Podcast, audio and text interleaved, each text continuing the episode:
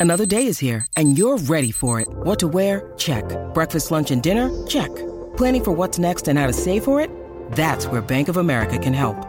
For your financial to-dos, Bank of America has experts ready to help get you closer to your goals. Get started at one of our local financial centers or 24-7 in our mobile banking app. Find a location near you at bankofamerica.com slash talk to us. What would you like the power to do? Mobile banking requires downloading the app and is only available for select devices. Message and data rates may apply. Bank of America and a member FDIC.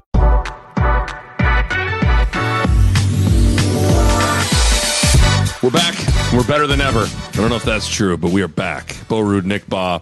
Another coffee pod. I give you the red mug for Huskers, for Husker football. I think I like that. You think you like that? Yeah, I do. You're going to pander to people. You know, that's what we're doing here. So, little coffee, little coffee time. It's Wednesday morning. We're sobering up in the world. we are. I've been We- drinking we a are- lot, we- You're shocked. Drinking once a week. It's like, whoa, boy, you know, kicking our butts. But kicking it our butts. it you know? ten o'clock on a Wednesday here. Yeah. So, again, we can repeat uh, everything we talked about last week. You drink before noon on a Wednesday. You got to chickadee check yourself or your Barney Gumble. And if it's wine, that's not gonna that's not gonna do that's not gonna be great. You know. good. What can I ask you a question? What kind of coffee is this? Well, this is Beanery Coffee, a proud sponsor of the Chick and Nick podcast. oh, Yeah, how about nice. that? Where are they? Where are they from? Ashland Gretna Papillion, my friend. Okay, And they're opening one in West Omaha. that's a nice. It's a nice flavor. There. This guy just wants he all he wants in his reads. He's, his name's Paul. He wants me and Chick just be idiots on the read. So it's great. So it works out very nice. it works out very nice. Hey, by the way, shout out to uh, Go Currency for supporting this podcast. By the way, you were probably fast forwarding through the commer- through the commercials on Saturday. There's a Go Currency commercial on during the Nebraska football game. You're kidding? me. Yeah, I was excited. I was very very excited. Uh, can I? Before we get to the song and a bunch of different stuff, can I read an email I got? Yeah, Or actually, it's a Facebook message. This is from Tegan. I don't even know Tegan, but Tegan sent me a message. How about this? Nick, just wanted to let you know how much I enjoy the podcast. It sounds cheesy, which it is, but you and Bo have reinvigorated my love for Husker football, which was fading hard over the last few years. It never hurts to be reassured that you're doing a good job. So I just wanted to reach out and let you know that you're killing it.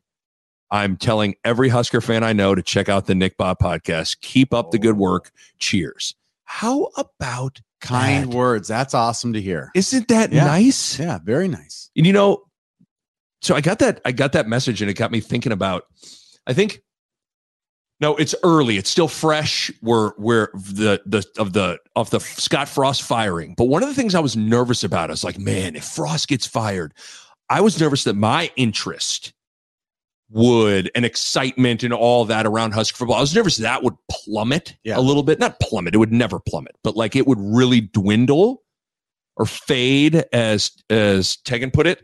I I feel as intrigued and excited as I've I don't it hasn't impacted it as much as I thought it would. because that but that's your answer so that's the answer that we we all were debating after mike riley got fired it's like and scott frost gets the hire Right. and we all said if this doesn't work if it doesn't work with frost it's over that was the statement and i think we all know how wrong we were Right. where the thing about nebraska football the thing about it which we love it, it transcends coaches it trans it's like it's in your blood it's in our way of life it's closer to religion around here than Yes. it is not so Right. like it is it's going to be there no matter what so i think that's the part that we all have, probably are understanding right now is like we don't want nebraska football to go away so if we all care which i know we do and the people listening to this show do um it's going to be around i mean that's that's the way i see it i was actually at um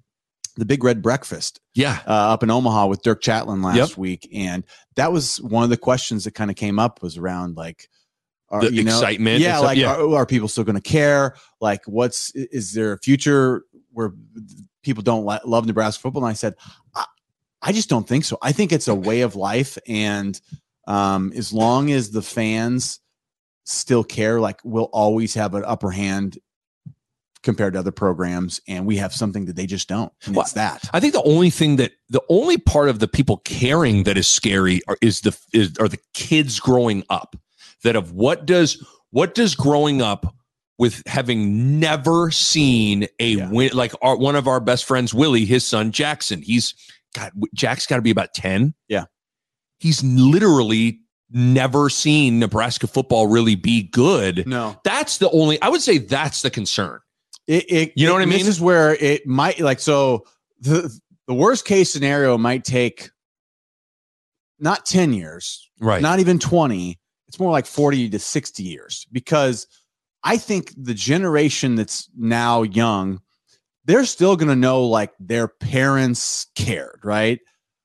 And their parents are only, you know, between 25 to 40, 40 yeah. to 60, whatever, Yeah. right? Those people are going to be around a long time still caring. Yeah, that's true. So, And like, you- guys yeah. like us, we got another 20, 30, 40 years of, uh, like, we're still going to be good fans. But it's like, once you get through that, if we've never won, those kids and their kids, like, that's the problem.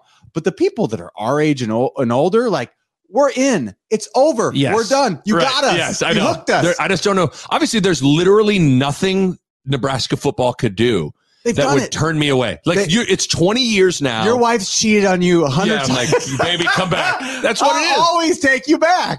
Just come back to me. It's Yeah. fine. It's no big deal. We're fine. We'll get over it. It'll be it'll be fine. We're married for life. That's how I Yes. feel about Hustle. We're, we're married. It's yes, done. right. But like now, the the kids that are, you know, they're that's another story.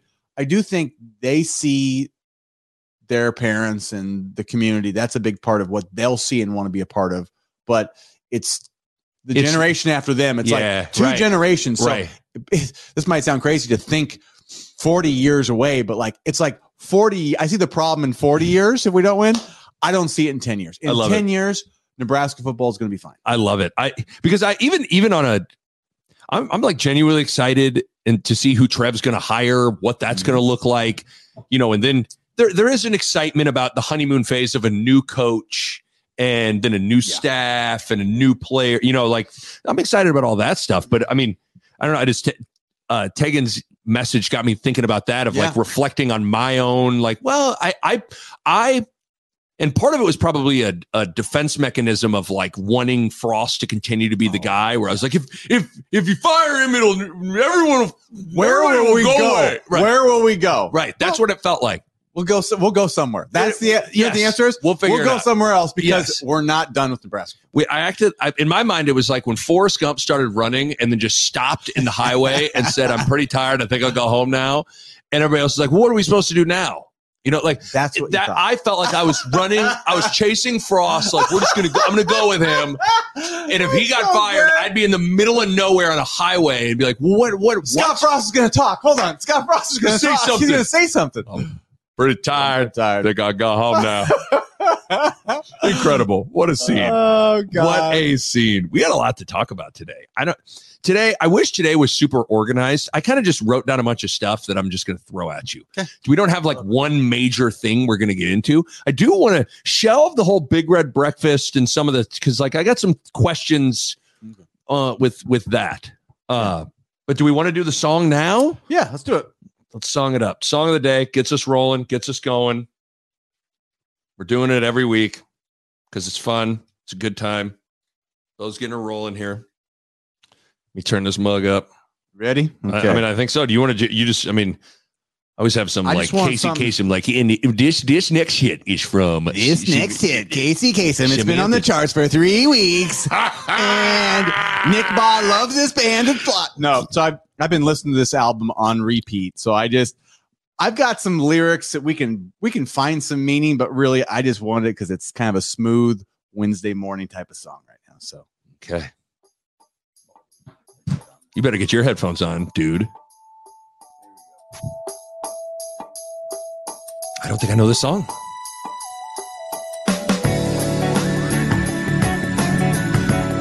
well, you'll you'll know the guy soon.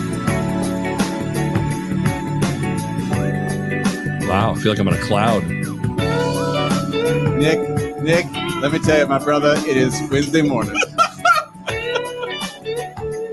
This is a Wednesday morning song.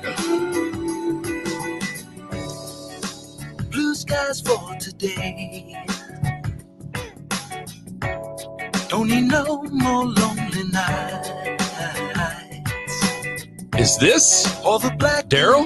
Daryl. This Daryl? It's on the new album, yeah. okay? Yeah. Yeah, they made me see the light. Oh, Daryl. Down and out, but always dreaming. Wow. On a dream of love to grow. Oh, I think the sun was in my eyes. But this time, the time won't pass me by. Lucky on the second try. Lucky Ooh. on the second try. This time, the time won't pass me by. Oh, okay. I think maybe there are. I feel so lucky, baby. Okay, what's this song called? Time Just just passed me by. Another try. Oh, yeah. When love comes calling, tears stop falling. Hey, I believe I know the reason why. Though I gave your love away, Wow. This this I, this is a deep track. doing that has made me see. Oh, I think the sun was in my eyes. But this time, the time won't pass me by. Pass me by. Lucky on the second try. Lucky on the second try.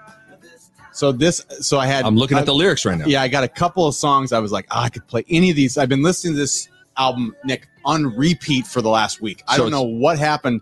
Uh, Uh, Is it Marigold Sky? Marigold Sky is is the is the album, and there's like five songs that are just tremendous. But this one, I was like, okay, this is a good Wednesday morning This song. That's a smooth song. and I was like, okay, could I find? So I started looking at the lyrics, and I was like, all right, yeah, you got lucky on the second try, um, you know, down and out.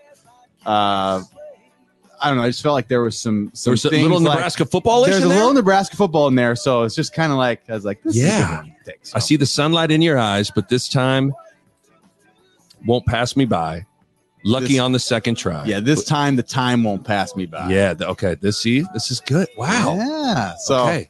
but yeah, this I don't know what it is about that album. Like sometimes you stumble on an album where you're just like, every song is hitting right. Like it's Right. been, it's been like a week where like I'm like I'm gonna listen to something else. I'm like, Nah, I- I'm I'm, not- going back. I, I, I, I'm that's something you usually do. Oh, I play the You are an oh, obsessive. oh, I'll play a song over you and over. find and over. a Yeah. song, Right. you will play it basically on repeat for a month. Yes. Right. And I'm usually like a guy like I get into a song to- or an you- album and then I go, I'm gonna save it so it's fresh.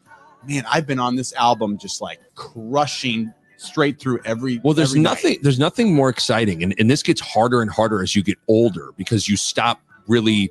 I don't want to say you stop. It gets harder to like new music. I'm Yeah. just convinced new music is for younger people. It just is. I don't know. That could be a whole nother podcast, but it's when you find a song or an album from the past that you've never heard before. Yeah. It's so exciting. There's nothing more exciting than finding a new song that, that you love. it's amazing. One, it's amazing, but two, like I, I this is a new album though. This is their newest album. See, I don't. Th- I don't. this is their 20 it says 2022 Does it? Because Yeah. this one, because this says it was released in 1997. right there it does Yeah, maybe uh maybe my spotify's wrong maybe it's maybe it's got like re. You know, sometimes they re-release.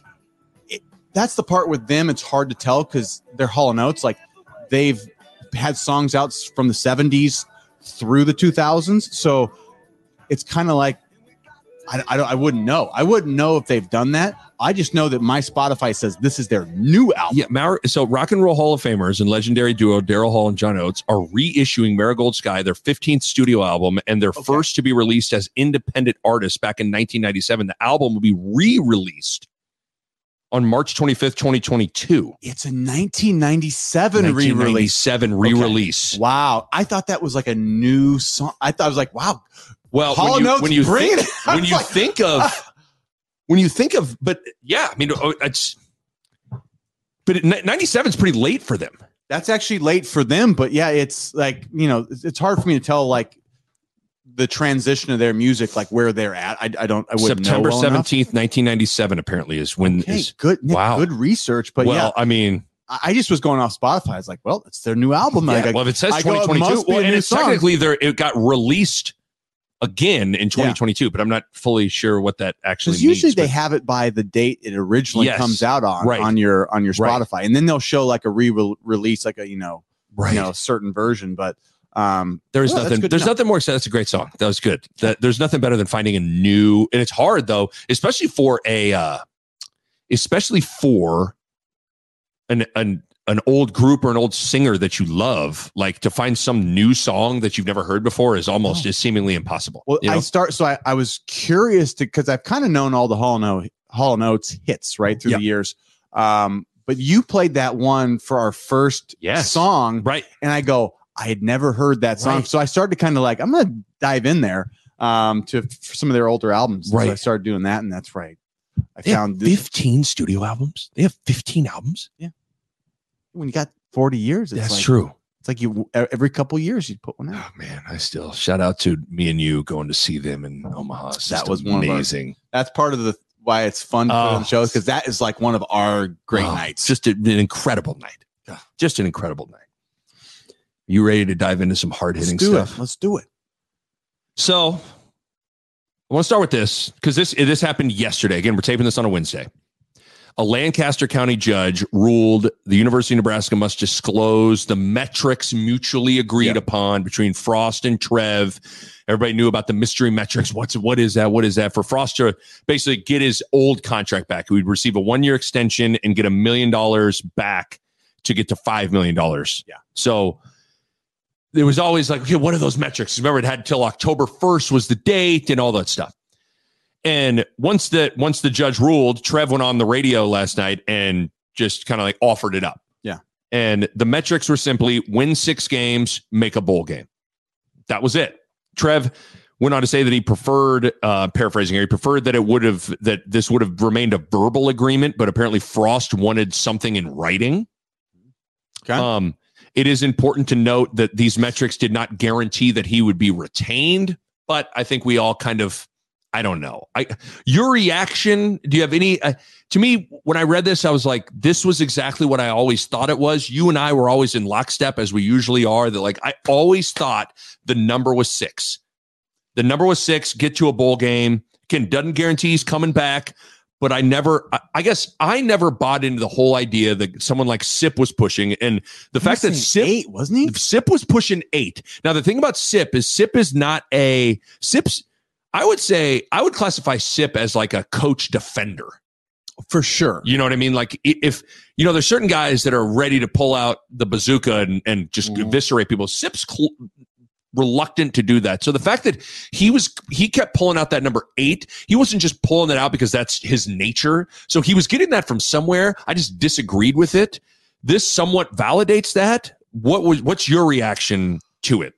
Oh, I- I think that. I mean, I, I six wins just seemed like the number because we'd never gotten to six. Yes. So a guy like Trev, who I think he didn't want to paint, he doesn't seem like a guy that wants to paint himself into a corner, like himself into like a Yes. if you don't like he wants to keep his options open so his option being open is i don't have to retain you but if i like what you're doing and you get to six this shows like a positive you know Right. it's like a positive reward essentially to get to six. So i mean i don't know. I think um you know it checks the boxes bowl game six wins. Like i think that's fans would have that been their bare minimum like you got to do that to keep us happy.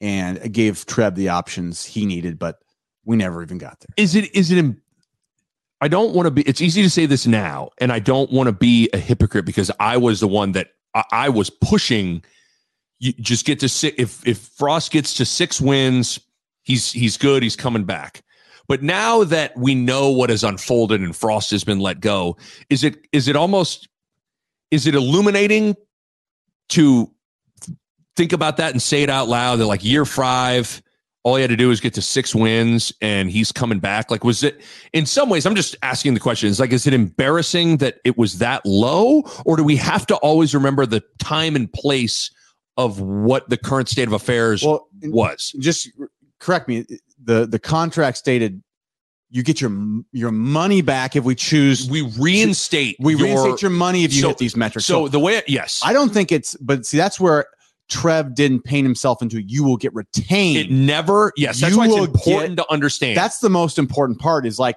this is a contract negotiation with Frost. Be like, you take a pay cut and we're going to give you your money back if you do the bare minimum and we decide to keep you. right. So that's a, a win for the Uni- University of Nebraska. But you know what? They didn't even care. Like Right. they didn't even give him through the the date. So he got more of that buyout essentially. I know that. That's why You I still. I, mean? Like- still. I don't know because it's it's hard now because I'm not sure if in some alternate universe if Frost doesn't get fired after the Georgia Southern game, is Nebraska did Nebraska beat Indiana and beat Rutgers? Like it's it's hard to know. it's too hard to know. People say we wouldn't have. Um, I just, I mean, how do you know? How do you know? Like, Right. you don't. That's a that's a game we can't play. All we know is that like Mickey had the job. Mickey is two and two. Yeah, and so uh, it's uh, you know, you see it, you you read this stuff, and it's not too terribly surprising. But I think it's also it's hard to have perspective when you're in the midst of it, and it's also maybe a little irrational to set the bar so high where that's why I just you know sipping like got to get to eight wins. It's like this is a program that had, had you know four straight losing seasons and it just won three games. Are like are you setting Yeah. some unattainable number?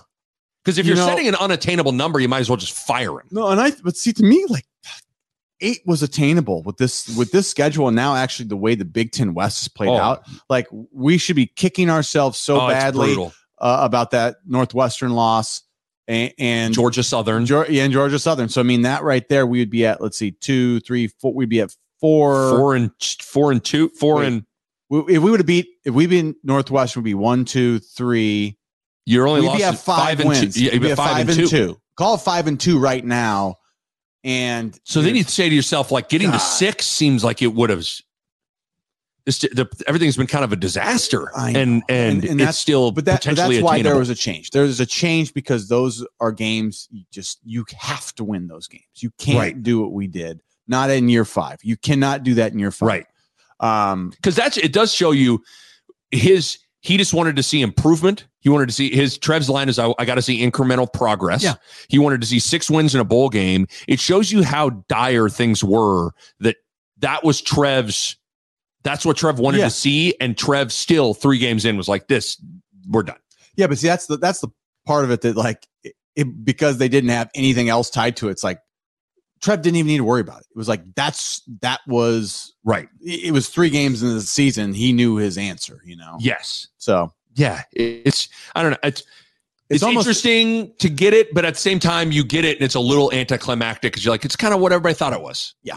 Yeah. Right? I guess that was my reaction it, to it. and it didn't even factor into things after three games, you know. right. Yeah. So Yeah. So I know it's weird. It was everybody wondered throughout the offseason, what are the metrics? What are the metrics? What are the metrics? And now that you get it, it just feels anticlimactic because of Frost is already gone and the fact that it was what everybody kind of thought it was. All right, Nick Bob Podcast is powered by H and H Automotive. Want to tell you about the Onyx dealership in Omaha, located at 150th and Dodge. Onyx won the Best of Omaha number one luxury car dealer award. About that? You win the Best of Omaha, you do your thing. Offering the industry leading brands like BMW, Jaguar, and Land Rover. I was looking at the Onyx website. In fact, I pulled it up right here. I'm not going to lie, Bo Ruud. I think a white Range Rover is kind of my dream car. is it? Isn't that like I, it? To me, it's just a beautiful car. Uh, Like it's a beautiful looking car, and I've never been inside of one, and I'm looking at it right now. The interior looks incredible inside. But speaking of other, so I said Land Rover. They got Jaguar. Didn't your mom? I loved your mom's BMW. That thing. That thing seemed like a smooth car. They're super smooth. I also have a friend that has one, a current one, and they're roomy too. Like they're extremely roomy. And as a guy who, like, I rode the back seat, like the the knee room, I was blown away by. You're right. Your mom's car was big. For for are- not a big for not a big SUV type of thing. Like it was a It was big a sedan. It's a yeah. big sedan, but now they have sedans and the SUV Beamers. But Yes. man, dude, hey, BMW is fantastic. Your boy, one day, One day I'll be in a, in a white Range Rover. Okay, just one day it's going to happen. So for me. that's dream You car. understand? Okay, that's the dream car for me. How about this? You want another reason to go there? Onyx offers a bottle of wine with any vehicle purchase. I swear to God, that's true. So you're telling us we do a wine pod and they offer bottles of I'm wine? just telling I think you- we need to go there, Nick. I'm just We telling you to. that's what happens, okay? You can experience it for yourself at 150th and Dodge or online at onyxautomotive.com. That's onyxautomotive.com. Drive Onyx, the new standard. Can I, I I have a bunch of I have a bunch of Mickey Joseph thoughts. Can I just pepper you at like I, I kind of just like Let me hear wrote some of these stuff wrote some of this stuff out and I want you to kind of react to it. Because because one of the things we got into was the reaction to this Purdue loss and kind of the psychology of the fan base and the psychology of people assessing Mickey and how many people clearly want Mickey to be the guy. Yeah. And I I I, I just simply started like, okay, I wonder what that is. Beyond just like, oh, Mickey, everybody wants to root for Mickey. He's a likable guy. I think it's I think it's twofold. I'm trying a bunch of different things, but I think the first thing is I don't think there is a no-brainer home run candidate out there. Yeah. I think we have to start with that. There wasn't like a Scott Frost sitting out there in 2017 where you're like, you know, you you are you're rooting for Riley to lose yeah. because you want not only you didn't believe in Riley, The- but you wanted Frost. The hometown kid is going 13 and 0 right in front of our eyes, and we might have a chance from. I mean, it was, it wasn't just obvious. It was like that's it. You know, it was like you know it. So I think there, Mickey, it's kind of like, you know, the the psychology of there's door number one is a guy you know, Mickey Joseph, a former player. You've he, you've seen him wear the hat a little bit. Yeah. You he's won a couple of games. There, there's there's a little bit that you know with that, and then b- behind door number two right now is a lot of intriguing candidates for people that everybody's like eh, they're dragging their feet on some of these guys a little bit. Yeah. So I think maybe somewhere there's that. And then I think on like a simple level, there's fans want to root for they want to root for their team. They want to root for Nebraska to win. They want to root for Nebraska to be good. And for all those things to happen, Mickey would have to be the head coach moving forward. So on some weird level, you almost mentally paint yourself in a corner where you you almost in you have to root for Mickey to be the guy because you root for Nebraska to win. And for the first thing to happen, the second thing would have to happen. Does that make sense? I know I'm getting real deep on a Wednesday morning here, but yeah, I. So I guess for me, I think on one of your points about like about this unknown almost right. So to me, I, I think it's almost where Mickey is a kn- in a lot of ways known. Like we haven't got to see what Mickey can r- do right. with a full off season and recruiting. We're getting to see Mickey, what, what I've been calling like tr- the trial by fire. Like he's getting thrown in, man, go take a swing, right? That that's where he's at. And but he's a known quantity to us. He's one of our guys. He's Mickey is our guy. He's a Husker. Um, everything he's done so far has been, I think he's done well. Like he's done the right things, the right attitude. The kids love him. Uh, the coaches Yes. think he's great. I mean, so those are good. But like Nebraska fans also come from a place where they've had unknowns. Bill Callahan, Mike Riley, these unknown coaches that get selected where it kind of threw us off kilter, you know, where um we've had the the Riley and the the Callahan versus the Frost and Pelini, the knowns. We've Yes. had knowns. We love those hires. The other two hires, ooh, ooh, who's this guy? Who's Mike Riley? Most people were asking. I remember Right. walking around hospitals. I'm walking around hospitals where I, you know, for, for my job, and I'm going, and people are always talking Husker football. And when the Riley news broke, I mean, it, it went to 10 different hospitals and 10 different people would come up like, who is Mike Riley? You know, Yeah, right. they are just, they're almost distraught. They don't know who he is Right. and they're upset that they think we got to, you know, like that was the mindset. Callahan was a little bit more like, what do we make of this guy? Pro guy coming in. It was like, it was exciting but scary. So I think that what you're saying is we don't have an obvious candidate. The obvious was like a Frost, a Yes. Frost Or Pelini. Pelini because he was he had been the interim and the and he was, court and he was he just won a national yes, title. I mean, it was right. that was pretty obvious too. But Right. Mickey is at least known, but he's never been like a, a Isn't it head weird? coach though. So It- he's a known guy. He's not unknown, but he's not a. He hasn't been a head coach before. So this is his chance to be uh, being a head coach. But isn't it odd? It, on one way, Mickey's a known commodity, but on on one hand, he's his ability. He has no track record as, a head coach, though. yes. So it's a weird. That's a weird feeling where it's like, well, I, I people know him, but they don't know what he can do as a coach. It's just a. It's it is a. It, there's there's a lot psychologically in there for people. I think. It is. That's But- the part that I think. I don't know. I'm. A, I'm like you said. We don't have a slam dunk hire. I'm kind of. That's where I'm stuck at. Like, I look at. There's like four or five of these guys that all are seemingly like There- on kind of the same level. right. I mean, I think there's Urban, who's obviously Urban. I, Who's, I've, I've, that I think is- that's done, yes, right? Right. But everybody else is like they're at a certain tier. Like they've been good college coaches at a medium to upper level school. I mean, Kansas, Yeah. I guess, is not right. medium. But but I mean, Kansas, Iowa State, Baylor, Kansas State. yeah, whatever, Baylor like- and Baylor. I just I wouldn't put as an elite program, No. even though they've won the big the Big Twelve. I just they're not a, a Yeah. powerhouse necessarily, right? Um, so you got Matt Rhule, Aranda, you got Leipold. Leopold and Matt, Matt Campbell, Campbell. seem to be the big names. I, I haven't really heard much outside of those four names. I haven't really either. I mean, it seems like those are the dudes you hear most about. Yeah. Uh, And, And- and they're all like, I'd be like, I don't know they'd be upset with any of them. I wouldn't. I would. Isn't that weird? Like I, I would not be upset with any of those four names you just threw out there.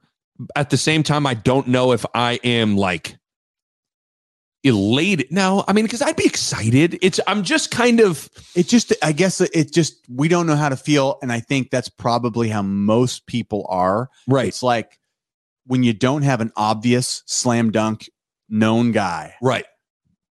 it gets just gets feels scary. It's like, gosh, who is it going to be? because right now like one by one like if this was shark tank and you know next into the tank matt campbell is going to sell you on and he came in and sold i would be like i want 100% i'll pay a $100000 i don't even want any percent of the company i want to uh, you you keep it all Mr. Wonderful here, Matt Campbell. What would make me not squash you like the mid-level coach that you are? You know, like yes yes but that but that's how it i guess my point is like anybody could get on that carpet in front of me and pitch matt rhule dave aranda lance leipold or matt campbell and i bet by the end of the pitch i'd be like hell yeah this is great the same way Mr. Wonderful wants to see, but I want to see sales. I'm like, give me, give me, Lance, give me wins. Show me wins. What do I you got want win? wins. Tell me you got wins, Lance. Here's how I'll do the deal. Classic royalty. You give me one dollar per win in perpetuity. I give you the hundred grand. All I want is two percent equity. That's all I get. That's it. That's all we want. That's all Six we want. wins a year to eight wins plus bowl games every year. That's it. That's all we want. if you can guarantee me that, you got the deal. You got the deal. But I'm just, I would be easily sold on all those candidates. There's But no- I think I would like Yeah. Matt Campbell could come in. I'd be like, that guy, that's the guy. then Lance Leipold could come in. I'd be like, that's the guy. And then Dave Aranda would come in. I'd be like, that's the guy. And it- I think we like them all, and we don't love anybody Right. yet. Right. Because I don't want to sit here and be like, I don't know if I'd want any of these guys because then when one gets hired, people are like, I thought you said you didn't want them. No, I like, part of me wants them all.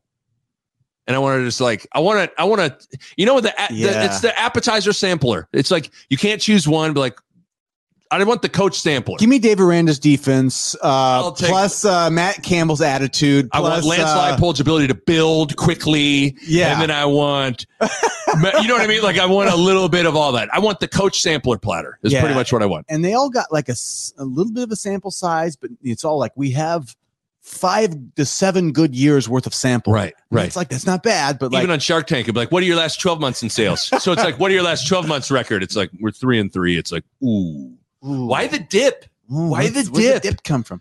I always side note. I always feel bad. I don't think anybody wants to work with Robert. It's so, why does nobody want to work with him? I don't know. I just think he's just of all the sharks, you know, everybody else has, I think, like a bigger like name and network. And I think he just his just never took off as much. They're like, Yeah, yeah. Oh, thanks for the offer, Robert. And they're like, they look away and he's like, I just offered you. You know, No, he'll offer- exactly what exactly I want two hundred fifty thousand, ten percent, and he'll offer. He'll say that's what I offer you, and they'll be like, "Thanks, Robert. Uh, anybody else? Anybody else got we one? And they never. No one No. chooses Robert. I I know. They just get stuck with Robert, which is too bad because I feel like he's my kind of guy. He's very It's excited. Cub- Cu- when Cuban makes an offer, it's over. everybody knows like It's over. they're taking. Everybody Cuban. wants Cuban. They and want he Cuban, knows it too. and when he when he's offer, sitting there yeah. being quiet, he's like, I'm just listening. Yeah. You know he's going to come in at the end, swoop up the deal. Sometimes he just he he goes after people. Oh, Like, he'll he puts people down. Oh he'll better crush people. ready. Uh, so I'd wake up sweating at night if like I if I if I knew Cuban was like not like if oh man he'd give it to you if you had to pitch him and you oh, if you you if he doesn't stuff, believe it, yeah. it's like Oh. that'd be, be a nightmare. it'd be horrible. Um, some more Mickey thoughts. You ready? Yeah. I'm going to kind of walk you through some of this stuff. What is a more more likely scenario? This is hard. I don't even. I wrote the question yesterday, and I don't even know the answer. More likely scenario: Mickey is the head coach next year, or Mickey isn't even on staff next year. More likely, What's the more likely scenario? I don't know. I'm asking. I really. I know it's. I've had 24 hours to think there's about this. there's no third Mickey Nope. is on the staff as Nope. the assistant head coach. Well, no, yeah. So, well, no, I'm going to go. Oh God! So he's, it's head coach or broke. It's head coach or Mickey's out of here, What are the? and I'm going to walk you through kind of where I'm going with this walk me before I give an answer. Okay. walk me. because I do wonder how Trev Alberts is handling the Mickey Joseph conversation with coaching candidates. Like, does Trev bring up Mickey in that, like, hey, uh, Dave Aranda, how are you? Or Dave's maybe not the right, you know, hey, Lance Leipold, um, or Matt Campbell. Totally your call. Not sure if you were familiar with Mickey Joseph. But I would strongly urge you to keep him on staff. I think he'd be a great asset for you. It's not and who you want on staff. That's your call. You're the head coach. I'm here to support you. Uh, but I think having Mickey around would be a really, really good thing. Like, I wonder how those, I wonder if he's bringing that up to people. I wonder if these coaching candidates are curious about what that situation is because I would think most head coaches view Mickey Joseph as an overwhelmingly positive thing and asset to your staff. But I also wonder if there are some head coaches that think, man, there could be a lot of people, players and fans, who wanted Mickey to be in the place that I am as a head coach. And I wonder if there are some head coaches that already have their main recruiter. They already got their guy. Like I bet Lance Leipold has a guy. I bet Matt, Matt Campbell has a guy where, and that, and like there needs to be trust. There needs to be a shared vision of talent evaluation. Like I could also see some head coaches wanting a complete blank slate and wanting to have their recruiting guy come in. Yeah, that so that is the argument against Mickey. Is like I just want all my own guys. Yes. I I, think if I want to come in and do this my way. if if it is the mindset, I think that Trump being scared of Mickey. I, I think most coaches, my prediction is most coaches would not see Mickey as this guy's just a too big of a threat. I think they'd see that's an asset. Oh yeah, I agree. I'm just asking the question. Like, Like, let if me you say, got I'm a just like- recruiting, I want two because yes, the one thing is like this is a game of recruiting. I mean, it was probably Mickey's number one selling point. Right? Why Joseph is like the Recruiting. dude gets dude. Ace Trey Palmer now is like the you know Yes. like the people that he brings are good. Like he is he brings talent. He can recruit guys and he he ha- that's his number one like asset. So I think Trev is from all things we've seen of Trev, he's pretty straightforward. yes. I think he would recommend that. I think he will be the type to say, "Hey, you do what you want." I, no, I think he would. Push I would it, though. recommend you try to keep Mickey. You know, he's we agreement right now in place. The agreement Right. is that he would be got a three year deal, associate head coach or whatever. Like, Yeah. yeah, like so I- he would explain that and you know sell the benefits of Mickey and uh you know in his short time probably the most impactful career recruiter we've seen in a while yes, since John Blake, the great John Yep. Blake, um, who came in, you know, came in here and got Suh, Marlon Lucky, Barry Turner. Like he, he came and brought talent. Yes. And that dude, he was a great recruiter. Um, so I, I think Mickey, for most coaches, will see seem it he'll fall into the asset category. Totally agree. So No, I completely agree with that. I'm just, I know that there are some that may look at it and go, I want to, if I'm going to go do this, I want to, I want to bring in all of my Bill people. Bill Callahan was that. Well, even Frost was that. Frost was Frost that. Frost brought his entire staff. Yeah. Some people just want, they have their people they trust. They have their people they know. They have their people that know them. And they say, I just want to, like, would Matt Campbell want to take his operation in Ames and just put it in Lincoln? Would Lance Maybe. Leipold want to? I don't know. I'm, and so I'm just, I'm, Uh, I'm throwing out these. Bo, Bo Pelini was sitting there. He was Right. sitting there, willing to be the defensive coordinator. Had wild success. You know, every program in the big the Big Twelve wanted to hire the guy, right? Um, and Bill Callahan wanted his guys. He didn't want to deal with anybody hangover. I mean, right. he kept Turner Gill. Actually, I'll say that. Yes. he did keep Turner Gill. Um, but like he he he did Bo Pelini. The good thing is that, and this is that Mickey, and I mean this in a kind way, Mickey's not a Frost guy in that, like, Mickey just got here. Yeah. It's not like Mickey's been with Frost for forever or anything like that. Like, so there's there's maybe some of that, but I I think most I would I would think most coaches the number one thing they're looking for in assistant coaches eh, outside of coordinators is recruiting. Like just go get I don't care that you are uh, uh, again outside of the coordinators not to denigrate or downgrade or downplay how good of a uh, Position, co- yeah. d- position coach is but I think what they want is like can you bring me players? If you bring us players me the coordinators will will be good. So I think in that regard they would look at Mickey and be like yes you know what's better than one recruiter? Two Yeah. you know? But I just wonder. I wonder what what those conversations are like between Trev, potential candidates, how these candidates view a guy like Mickey. I, again, I think overwhelming majority of coaches probably view him as a positive thing. It's just I'm, I'm thinking out loud here. Yeah, that's I mean that's it's fair it's a fair thought because it's a rare instance where it's so I mean Nick it, you usually don't fire coaches No. this early. No. So Mickey Joseph's getting like three fourths of the season to to test his head coaching skills and putting out his own resume. Like right.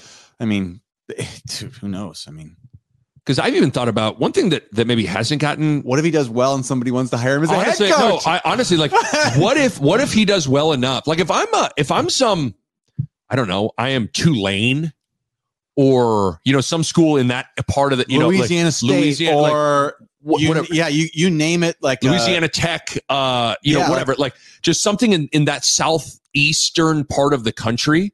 Like, I'm watching this and I'm going, maybe we should go hire Mickey Joseph. So I've also thought like that's one part of all this that has not gotten talked about is like, what if Mickey doesn't get the Nebraska job, but then he is offered a head coaching job at Tulane or or somewhere else, or he could be the associate head coach at Nebraska. I think he- Honestly, money's going to talk. money's going to talk. So it's hard if you know somebody says we're going to give you four million dollars and Mickey's like, I'm see you later, guy. Right. But, But if if it's like bet he'd get you're making money. one and a half or you're making a million here or something, like if he he's going to get paid to stay here. yes, he's going to get seven Um, figures to stay here. Is what- my guess. I have no idea what his what he was making in his is a three year contract. That's a good but, question. Um, and he gets a bump to be the head coach. Yeah, you got a bump. Um, so Mickey Joseph's this six hundred thousand dollars. Uh, inc- he Joseph will see a modest salary increase to his original six hundred thousand dollars. but that's a non coordinator position. So that is a six hundred thousand dollar non coordinator. Right. So that's a really good pay for a non coordinator, and he's getting now. So he's getting about six. He's you're going to pay him six hundred fifty. Basically, six hundred is what it looks like. Yeah. So So I mean, he's going to get. He's he. It's going to be close to a million here if he stays, even as. Uh, yeah.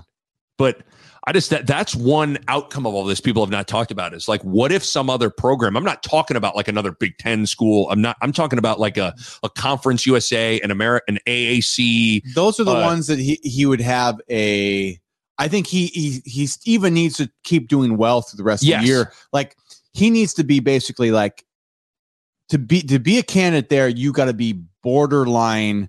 The guy Trev goes, ooh, Right. Make it tough. I He needs wanna- a couple yeah, more games. he- he's got to win more before. Otherwise, Agreed. I don't think he becomes an obvious candidate for anybody uh, yet. Just because you know this was his first go round, right. um, but like I said, I think uh, we're going to learn a lot in the next Next three games. Three, next three games probably The three to. games are the resume. I think it will seal the um, probably the the path Tre- Trev's going to take. If we do well, really well, Mickey's right in the resume. If we just do average or below average, I think it's going to be harder for Trev to Right. to because I think he's, he's, he can keep Mickey potentially too. That's, that's if why- you can keep them both. That's where he has to weigh out what's the best thing for the pro. Maybe it's Mickey. It might be Mickey. Maybe it's as an assistant. This is why. It's the next thing I wrote down. This is why right now my number one candidate is Dave Aranda. Is because of it's two reasons. Number one, Dave Aranda checks so many boxes of what I want in a coach. He's a defensive guy. He's got Mhm. Big Ten ties. He's got now experience as a head coach. And then number two, I think the fact that Dave Aranda n- worked with, coached with Mickey Joseph at LSU, he knows him. He likely trusts Mickey. There's a relationship there. I think the best best chance of a scenario. Now, I think most scenarios would probably end with Mickey staying on as an assistant, but the one that I think almost guarantees that Mickey stays is if it's Dave Aranda because Mhm. there's a there's a relationship there you know but if it's someone like matt campbell i don't know. I, I don't i'm but if it's dave aranda i think you get the best of both worlds. For me right now that would be and and listen mickey might kick ass for the final two months and i'm gonna be sitting here and saying mickey's the guy let's go. But for me right now on october 19th dave aranda head coach mickey joseph associate head coach that's my number one thing. Find an O find coordinator. an oc who Dave Aranda will find his DC. find his DC, and then you're Um, you're off and running. So that would be that's my thought. That's that's not a bad thought at all. Um, I'm just look. I'm just pulling this up just to see. Baylor extends Dave Aranda's contract to 2029.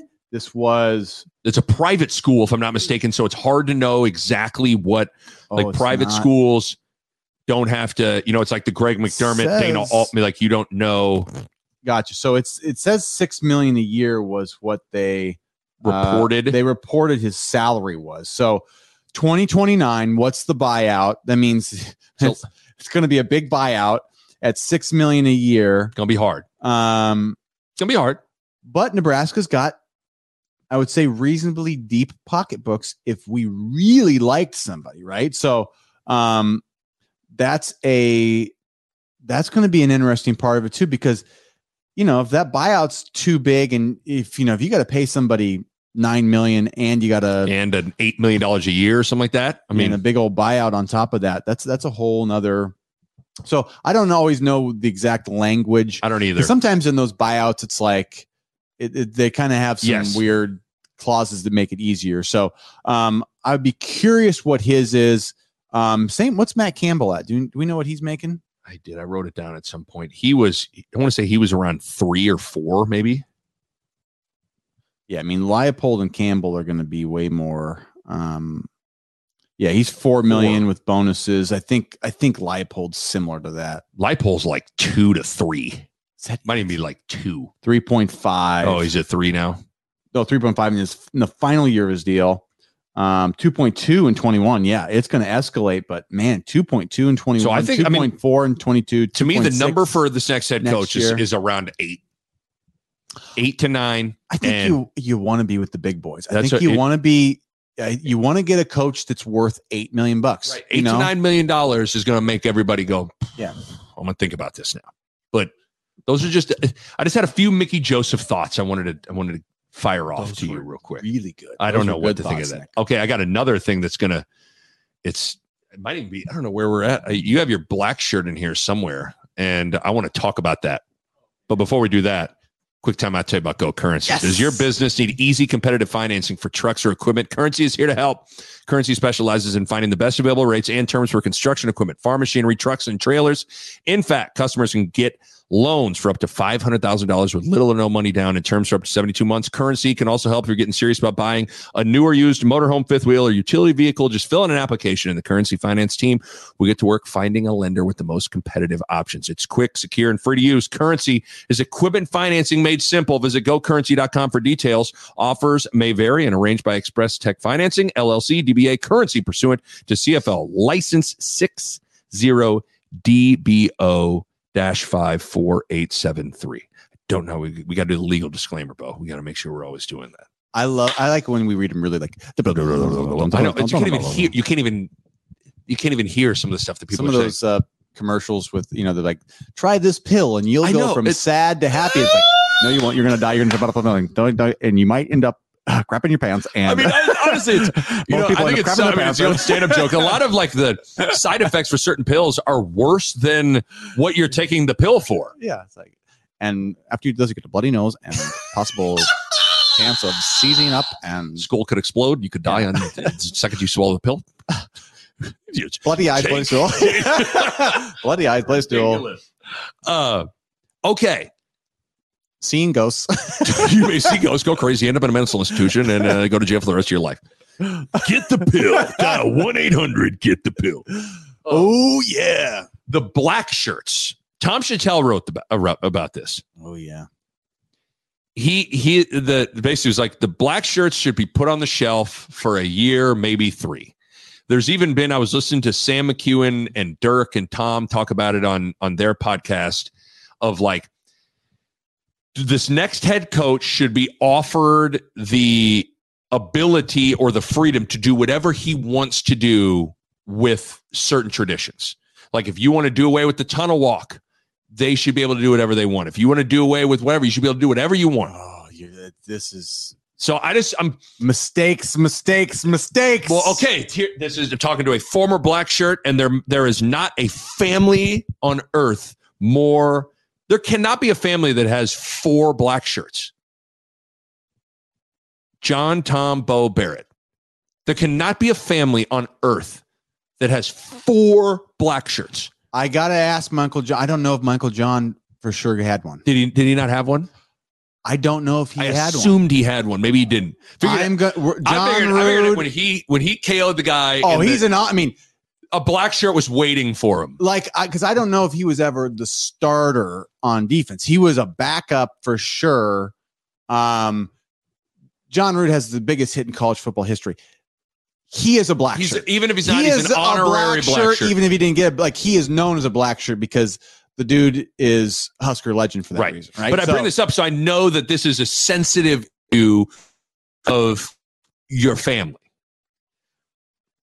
Where do you come out on it? Because it, it's it is it is a weird state of affairs with the black shirts. Because I will say, if someone said, "What's your favorite Nebraska football tradition?" I would say it's the black shirts. The black shirts is my favorite tradition. Yeah. So to me, this like the their talking point was we should let the coaches do whatever they want to do. Um, I completely disagree with it. The tunnel walk, the black shirts, those are things Untouchable. they're bigger than a single coach. You know what I mean? Like th- when I talk when I talk about traditions to us, like that's things that we care about. They're bigger than a single coach. They're bigger than a single player. Uh, all the guys that have come before, all the the work and the blood, sweat, and tears, all that stuff Right. that the guys before you do that's what the black shirts stand for right? So it's not about a coach coming in and saying well, i don't really know about this or care about this. It it's bigger than that.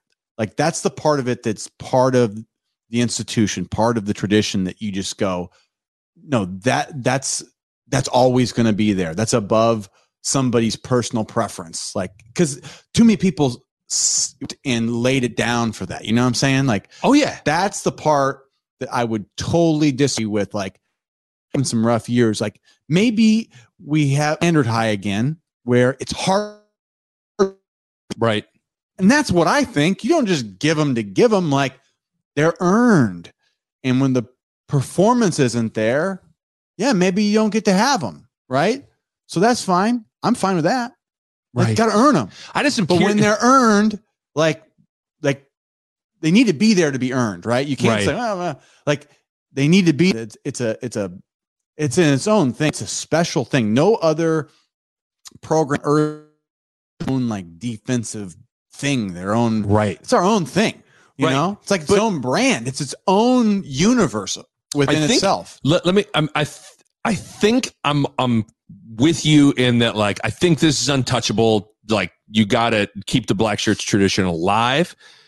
But if I had to like argue against it, it's like look at us. We're already like as a head coach, you have a million things to figure out, and this would be one thing. Like how are we? Like the black shirts, unfortunately, has just become a thing.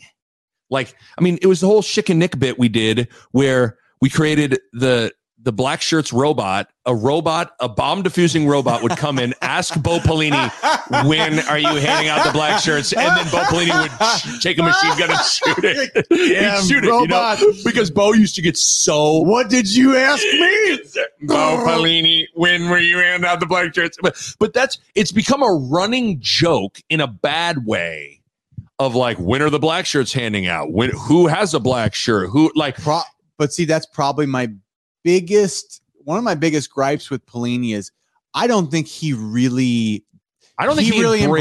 embraced I don't think he loved the black and. I thing. love Pelini. right.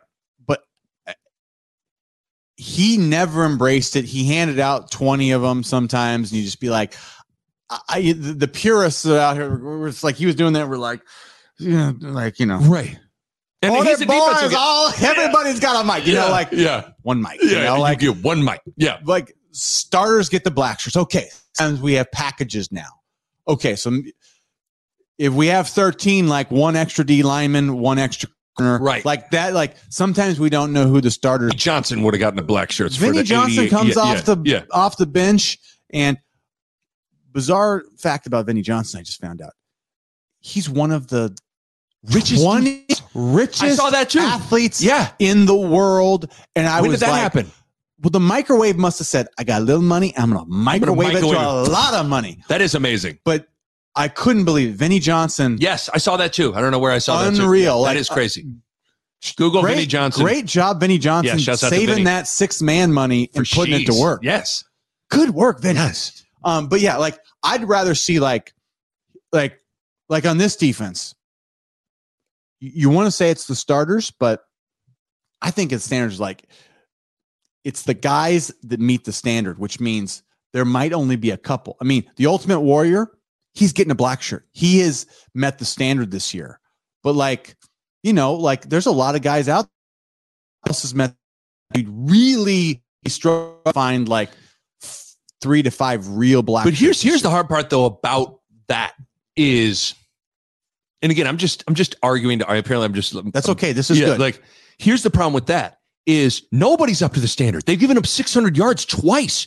Who the fuck is up to the standard? well, and should think like football should be the almost ultimate like 11 is one nobody's different we win together we lose together no like i'm with you like garrett nelson himself i think has played well but it's like he's out there and he's getting torched well, here, here's what I'd say. getting torched uh, Like, here's what I'd say is like, it's typically it's the starters get them right. Yes. That's how Um, it was that's how it was We we've been historically bad in some of these. That's these the years, hard part about right? this. Historically bad, then you take them all away. Fine. What I don't think is good is it like one week you get them, you played bad, you take them away. i don't like that i don't like no, that no, at all I'm more like you either you show us what the black shirts are, and then you kind of are that. When you lose, you have good games, you have bad games, but you've kind of proven that we hold a standard. Like Right. you have to get back to that. So that's the part that I we can Totally go- agree. We can, you know, the, I just don't love the the like the incentive to play good this week is you get them back. I don't Right. really think or that way. or if you lose the game, you lost. You, yeah, I'm I'm with you. Like I'm not a huge fan of the week to week. I don't care how many thing. it does because you gave up 600 yards. You don't get it again. Like that's not really the way it works in my mind. In my mind, it's like It's every a process practice, thing. It's, a- an attitude. yeah. It's it's years of work that earn the black shirt. I mean, usually takes years. You Right. know, like I- was lucky enough to get it early, and that was three years. It took three years, and I was finally a starter, and I got my first. And it was like you couldn't believe it, but it it was years of work, years of doing I- everything right for years every day. Right. That's how you get a black shirt. Not like you got you came in you're a starter. Like So that's how, the that's the that's the bad way to earn a black shirt. I know. The good way is you might be the fifth year dude that's grinded out like a walk on from Cozad, Yes. Nebraska, like Jared, you know, Crick. Yeah. Crick. Yeah. And then you like you earn your way up, right? So um I just don't know what the right way is to handle it because, like, I agree with everything you're saying, but I think with, like, so then is the only way to get a black shirt is leading up to the season? Like, once the games start, are we not going to do the whole? I guess for me it's it was always more obvious. Does that make sense? I agree. I know that because that's what's hard. Because what Shatel obvious, wrote about is you like don't get one. with the black shirts. Like when I think of a black shirt, like you know, it used it it used to represent like a standard of excellence, a toughness, a mindset. Yeah. Like there was a real thing. Unfortunately, like I don't know if that's how it's viewed now. And so I don't know what the right way to so, so this is i just thought of this tell me what you think of this there's the defense you you play for the defense Yep. you're a starter you're a black shirt you can be a starter and not be a black shirt Yes. there is a difference Yes. so to me like that is the level above just like i'm one of the starting uh team like it represents something bigger it's something earned and it is kn- known throughout the team it's not a coach saying you get to be a black Right. shirt it's everybody knows that's a black shirt and that is the way i think about it so sometimes i see guys i go i don't know if that guy yeah. If you have to question that. it, like he is a starter, but is he a black shirt? Because that is the that's how I see it. And so, would you say if that's the case, you can't lose your black? Like if you, because because I think we both are in agreement. I don't love this week to week thing of like losing your black shirt. Is it one of those things? Once you get it, can you lose it in the season? if you've dropped your standard, like to me, the difference isn't like you get beat, you lose it, or you gave up too many yards, use it. Right. Like if the things that got you from starter to black shirt, if you're not doing those things week to week, if you're not practicing hard, studying, being tough, physical, like willing to do anything, you're not a team guy, like all those things that make the black shirts. Yeah, you can lose a black shirt. You can you can be you can drop your standard and we can say, right. yeah, I- but- I- it's just it- yeah, that, that's how I see it. Like I right. see like I, I agree with you. Starters way, and black shirts aren't the same thing. I'm just wondering, like, I'm I'm wondering how to what the perfect way to handle it, and it's just a. I don't know. It'll be interesting to see. I'd I'd be surprised if it ever fully goes away, especially with Trev being a former black shirt. it ain't going away with Trev. But- shirt. I don't know. It's Trev, like that. That's I think that's why it's so good to have Trev there. Is like he's not. he, he'll know how to handle that kind of stuff. He's not letting that go. But by the way, okay, so you brought up uh you brought up the big red breakfast and was something I wanted to ask. I've had this topic written down for a couple of weeks and I've never gotten to it. How do you view like big red breakfast? You, Jay Moore there, big crowd of people, two former players, two former black shirts. Like you're talking to the masses as former players.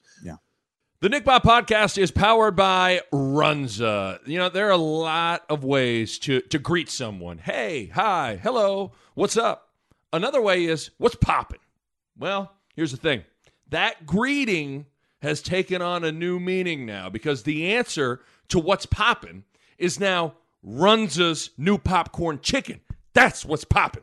Runza's new popcorn chicken is amazing. Little, bite sized, delicious, all white meat chicken that make any day better immediately. I love them. My wife loves them. My kids cannot get enough. Two year old Mac, six year old Mava are constantly wanting to get it popping. Great for a snack, great for a meal. Pair them with the best crinkle fries on planet Earth, and you are set. All I got to say is you need to get out to a Runza location nearest you and get it popping. What's so hard to understand about that? Get it popping with Runza's all new popcorn chicken. Runza makes it all better. Well, I think right now we're kind of talking about all the ancillary ancillary things around a program. And what do you think the role? How do you view your role as a former player in the way you publicly and even privately go about talking about the program, supporting the program, constructively criticizing the program? Mm-hmm. Because like there is there is that's a thing around here because there's a lot of in, the former players have a lot of influence. There's a ton of former players that have have their roots here. They're still around here. A lot of them have platforms. A lot of them have radio shows. A lot of them have podcasts here. Like, how do you view that? Well, I you know I don't really think of myself as like a media member, which I, I've never Yes. thought that. way. I just think I'm no, just I don't think I don't really view you as no. that. I, I'm but, just a guy that. but you. I mean, you're on this podcast every week. oh yeah, You know, like you, if you wanted to, you could turn on the mic and rip. Yeah. You could also turn on the mic and and it could be sunshine and rainbows all the time. Yeah. Like where Mm. It's an interesting because it's it's been a thing that's gotten yeah. that can get tricky and it's it seems like once you lose the former player as a coach like you better have those guys behind you because man they really can shape public opinion in a big way yeah, I don't know. If, I mean, I guess just speaking for myself, like I'm, I grew up a Husker fan. I think of myself as a Husker fan, right? Um, you almost identify with yourself as that first before are you Bo Ruud quote husker fan and former player or do you think you're as yourself as Bo Ruud former player and husker fan does that make sense like what like what comes first uh, because i think that that's an important distinction for I how think- people I think you feel like a player the closer you are to when you were playing, the farther you get away, Yeah. the more you go back to like a fan the, the thing you were as a kid. You you love Right. the you love the program. So I just I think I try to think of it more as that. Like I love the program. Uh I'm a Husker fan, will be for life. You know, so so like I think the beauty of this podcast, what what we do is we just have the same conversations we always have, right? So like I think sometimes when people are can think of themselves as media members, they need hot takes or they need to be controversial or you know, either overly critical or overly supportive, uh, almost like blindly supportive. And I think we always just, just try to keep it like i feel like we keep it real i think there's some people real, that probably think we are I- too kind am- to the you program know this, you know this, like even in our You've- private conversations, I defend the program. to the to you are the you Yes. really really really defend the program If I see something wrong, I mean, Yeah. I, I'm not going to pretend it's not. But if, like if it's not obvious, I I default to you should defend the program and do what's best for the program, right? So that's the way I think about it. But I never want to be pretend something's something Yeah. it's not, right? So um I don't know. I just always I, I always think positively about the the program and I always want to, you know, view it in the best light you can and be fair. I always think it's tough. Like sometimes, you know, we joke about things, but I try not to like blast these some of these kids. Like these are Right. kids. Like yes there's no reason to like pick a fight about an 18 year old kid. You know, it's fun to, you know, sometimes we got to point things out and we like to make our jokes and we're going to make our oh jokes. yeah yeah But yeah. we're not, we're not going to beat up a kid. no It's just like, dude, you're 20. Like, so so we'll also say like hey so and so didn't play well or so and so's got to play better that's fair. yes That's like to me that's and we do you can't that. do this job you can't do this you can't have a real conversation about a team if you can't point out someone hey this guy didn't play good Yeah, but I think the the the, the line you don't want to cross is like what you shouldn't do at any point in your life, whether Right. you're on the media or you're walking down the street, is like make it personal about a kid. Like that's where we don't. You don't do that either, Nick. No. you never do that. no and I- that's a great that's a great habit that you never you never make it personal. You go, look, that guy didn't play good, yeah and he, we got to talk about that. Yes. like that is a big part of what's going on, or something like that's that's the It- that's part of every discussion people are having and there's no reason to stay away from it. It's just like some people they like they take it to this weird place where they're like personally hurt by somebody like right. But it's just it. yeah they get they get offended by there's some there's some players that get on twitter and they like project this like they are really really offended yeah. by how what's happening on a football field, and that- it's an interesting. It's just an in, it's it's really interesting to watch the different. I follow a lot of them on Twitter. A lot of the different Husker foot, former Husker players and how they go about discussing the program. Yeah, it's, And I just never. I, it- it's hard because I'm I'm first of all, Creighton basketball is not near as big as Husker football. Kansas basketball, I've I don't have that sort of like. Um, I mean, I, I it's a it's it's a that's a different thing in and of itself. Like, but I'm I'm it's tough because like Bill Self's still there.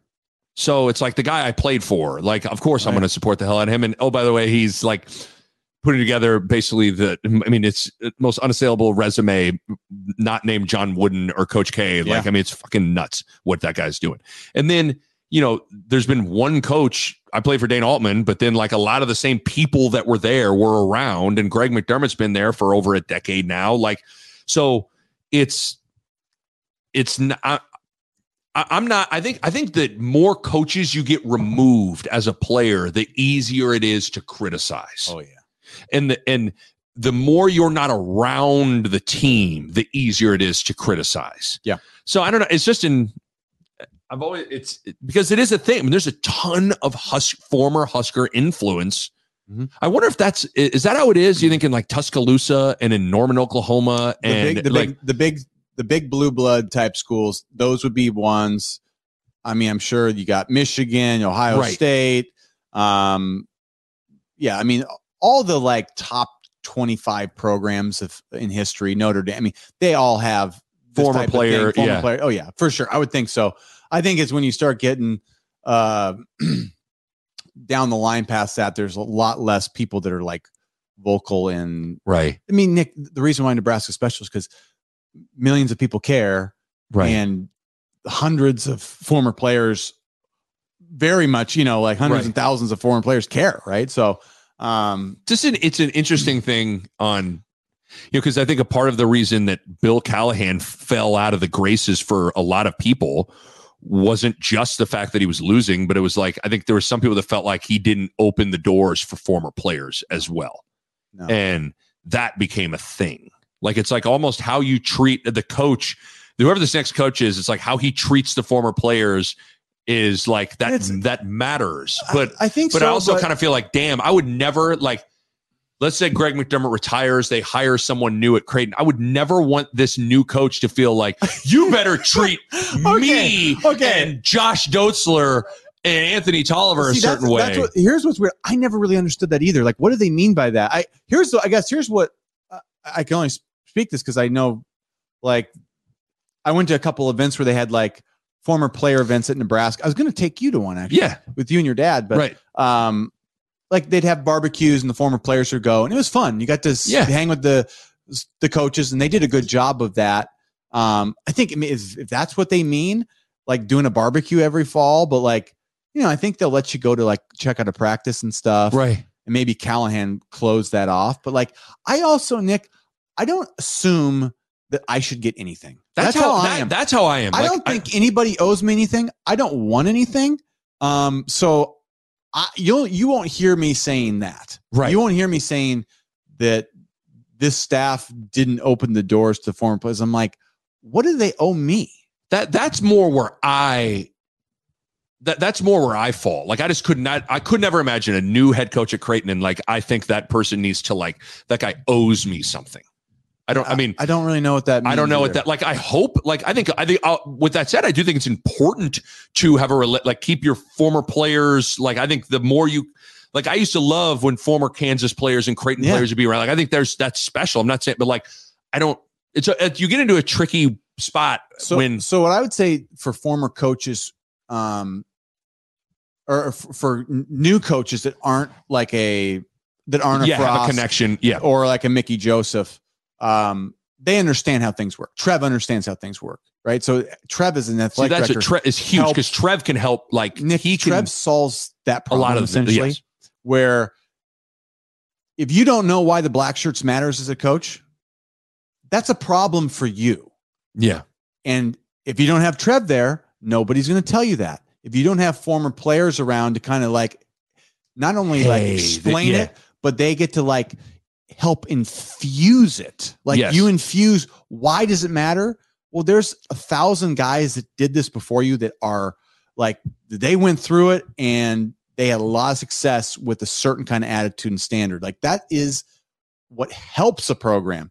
Now, if a coach doesn't see that, that's a problem because they're missing a chance to really have something special. Yes. And that is why uh, the only reason why you would want former players around a lot is because it helps. Yes. And Yeah. so I, I think that's maybe what they mean is like you're doing yourself a disservice by not yeah. bringing the culture of like the thing we've built here. you right. know? And and I mean, like I don't necessarily feel like Creighton basketball owes me anything, but I also don't want to be like you don't want to get shut out either. You know, there's just a balance there. What's the point of having traditions and like it? It's to bring people back and bring the, like the future and the past Yes. together. Like so that's it's the point. it's a, it's an interesting it's but but but the there's no entitlement to me. Like there's no.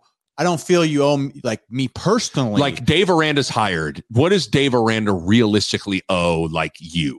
zero doesn't need to call me or ask me anything doesn't need i don't i don't expect anything now dave aranda was smart he'd say man i, I want to learn more about tradition i want my players these guys from around the country to get to be around the old dudes Yes. so he would he would try to incorporate it because it would help bridge the gap of those traditions Because I do think that's I'm not Yeah. trying to say that former players don't matter because they I think they do. Like I think it's important a part I'm one of my prevailing motivations when I was playing at Kansas and Creighton was to not let down the the guys that came before me. And I mean that in all sincerity. that's the that's the line there that's it Like I, it. I did not want to ever have to look at some of these former guys and be like, man, we I we fucked it up, man. Like that's it though and so and but the only way you really gain that is if you get around them. And If so I so it's weird yeah. balance. Like they matter,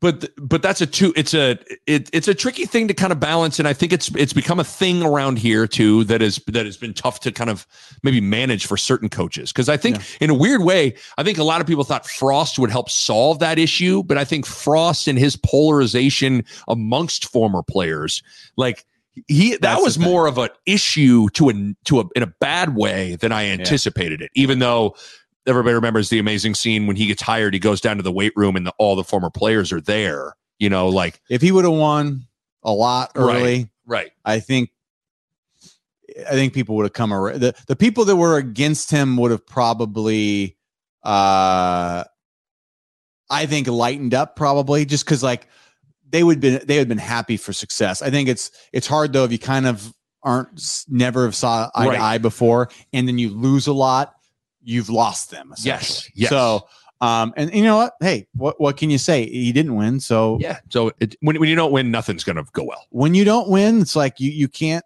Yeah, you're not going to bridge any gaps. No, The Nick Bob podcast is brought to you by Pella Windows and Doors. And I want to talk to you guys about energy efficiency. And if you go into Pella's website right now, you look at it, and how about this? One, two, three, four, five different types of windows or doors.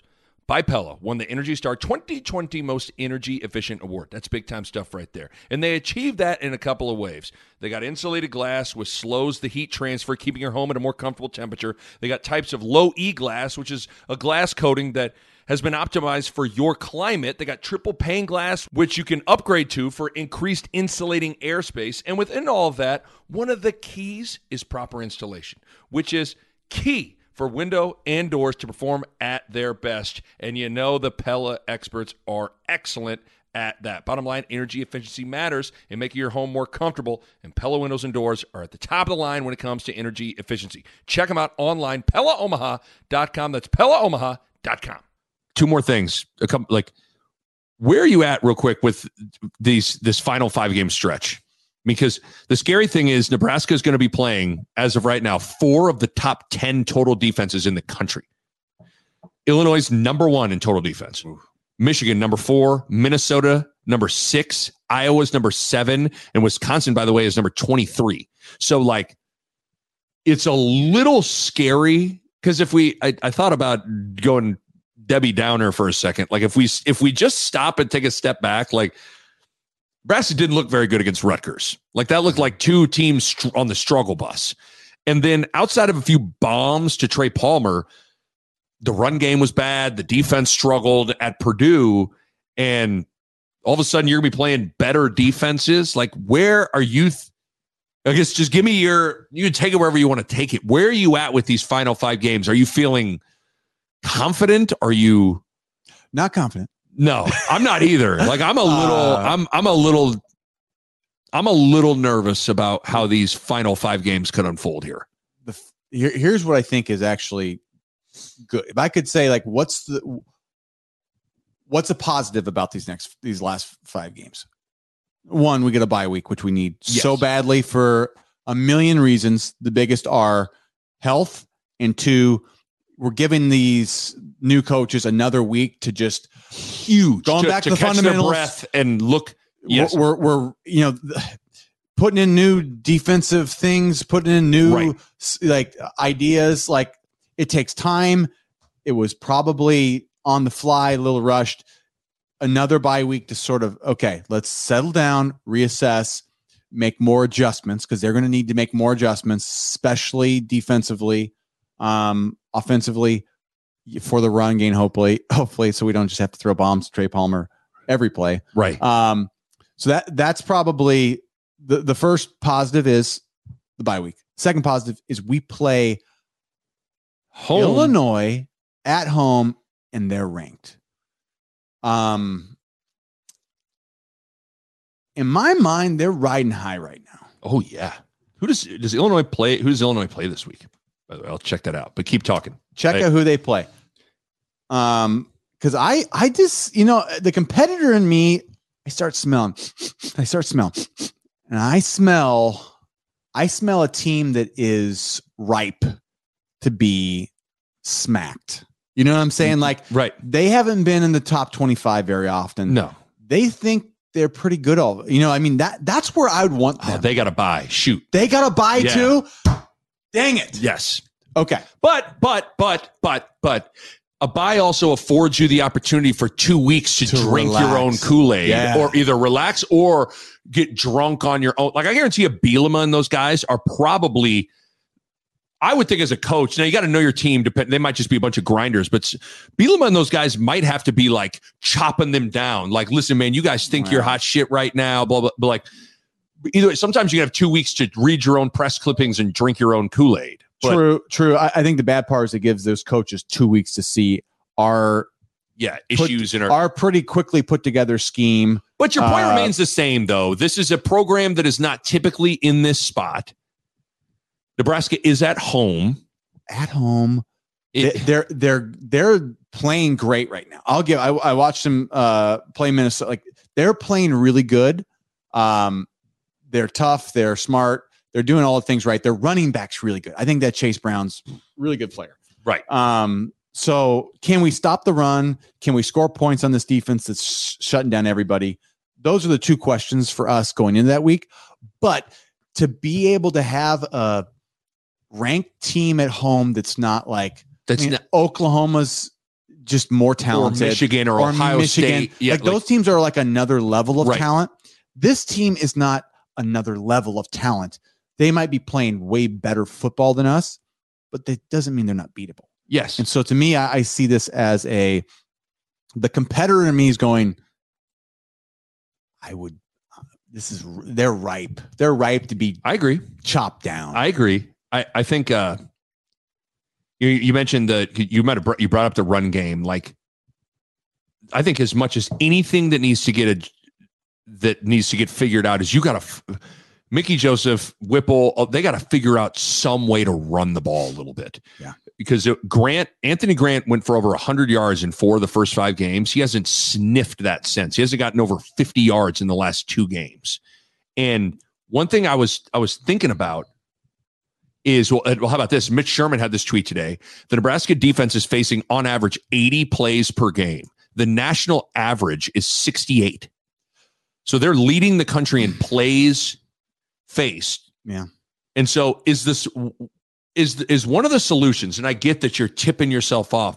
Is one of the solutions playing sm- like finding a package for Purdy or Smothers where he comes in and they they can utilize quarterback run game? just to give you because because the, the reason I brought up that plays per game is a lot of people think that that's it's twofold. It's it's the defense is getting tired. And so the offense needs to stay on the field a little bit. They need to shoot. They need to control the ball a little bit here. Yeah. Uh, I don't know what because yeah, I mean we've been we've been dictated to too often this year where they're holding the ball and they're getting the and they're getting leads. Two things that we're just we're not good enough right now to play like that. Like we're just not good enough on defense to not have a lead and to be out there all day. Simple as that. It's it's simple as the more time this defense is out there, bad things are going to happen. So as a as a team, we got to find a strategy to probably m- make it easier on them, Right. which means you got to sacrifice maybe eh, eh, the way you'd like to always play to just like you got to find a way to run the ball. You got to hold the ball. Sometimes it's it's little chunk plays instead of like, you know, we're we're going for the, you know, you never but want to sometimes- criticize. I know. sometimes the I know that's what's there. hard. but like you can do both. Like you you can chunk away and then take a shot. You just can't have three and out, three and out, three and out with Right. like all Air it out. all plays. air it out. Like you got to be able to run the ball and tick that clock. When you run the ball, even if you get three, like the clock runs.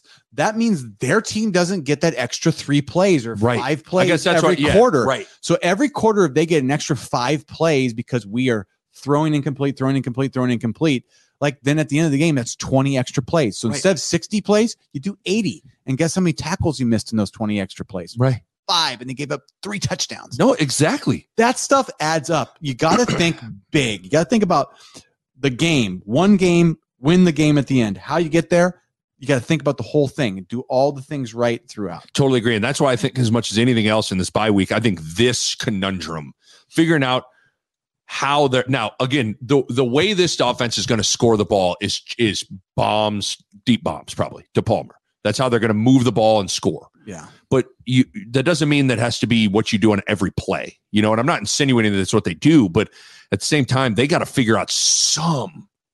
Let me, You know, they only ran 52 plays against against Purdue. Got to figure got got to figure out a way to to manufacture some rushing attack. I'm going to pull up here the the 2022 cumulative stats for the season so far. Let's see where we're at here. Okay, so uh let's see. We've had is that points? Uh we need to see attempts. Total plays. Are you trying to go the run pass ratio? Run pass ratio. Well, let's see what we got here because I'd love to see where we're at now. I mean, I feel like we you know what's hard is is a sack counted as a run? I believe so. So we maybe because you almost need to subtract some of the sacks too. Okay, rushing. Let's see. Attempts 267. Uh, passes attempts 221. So we've actually we've been balanced. I would say though, the first part of the year we were running it way more. way more. So Grant got a lot of carries. So I mean, Whipple is quote unquote staying balanced. I think though those when those the balance comes is all over the place. It's like Yes. we'll go two quarters and it feels like we don't run the ball. And then at the end of the game, we might run it for the whole Right. fourth quarter. Like I think we need to find more balance to start the game off. Right. That makes sense. Like, Yeah, can we I just don't start the game and be balanced versus like we're kind of all over the place. it just is interesting if it's even possible for this group to to run the ball. That's why I brought up the per. I'm not usually a fan of like rotating quarterbacks in and tipping your hand of okay, here comes Smothers. You know they're running the ball, but at the same time, like you you if they if if their if their run game continues to be what it has been in the last couple of games, this thing's this thing's could get out of control.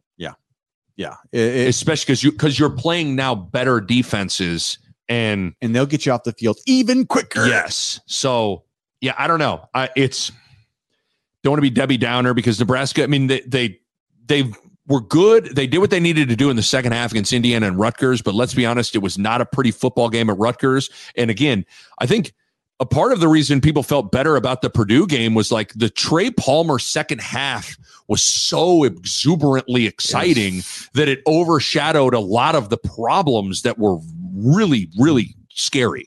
I'll- I- I'm I'm still like I think we're still digesting the The we- magnitude. We, lost, but Trey Palmer was amazing. So the next day, the, I'm still amazed. Like people are were positive. They were they came out of it like praising Mickey Joseph in a Right. loss, and yeah, I think it's all has to do with like Trey Palmer was amazing. Like maybe Trey, maybe it was. I think it's it's that it's Trey Palmer's amazing. Yeah. It's also just not Frost, and there there wasn't that sideshow Bob step on a rake moment that lost the game. Like there wasn't a huge and or even a coaching blunder that lost the game. not really at all. But I ask people like that game plays out exactly how it was, but Scott Frost is the head coach. Highly doubt people are feeling as good about it as No. as they are. And so that's what I'm trying to I'm not trying to be Debbie Downer, but I also want people to try to just try to strip emotion away from it and just see the game for what it was. See the last couple games. There's I'm I'm a little concerned about these final five game stretch. This final five game stretch, but with like a lot of these teams, like Iowa, not great. Minnesota has come back down to earth a little bit. Wisconsin, Yeah.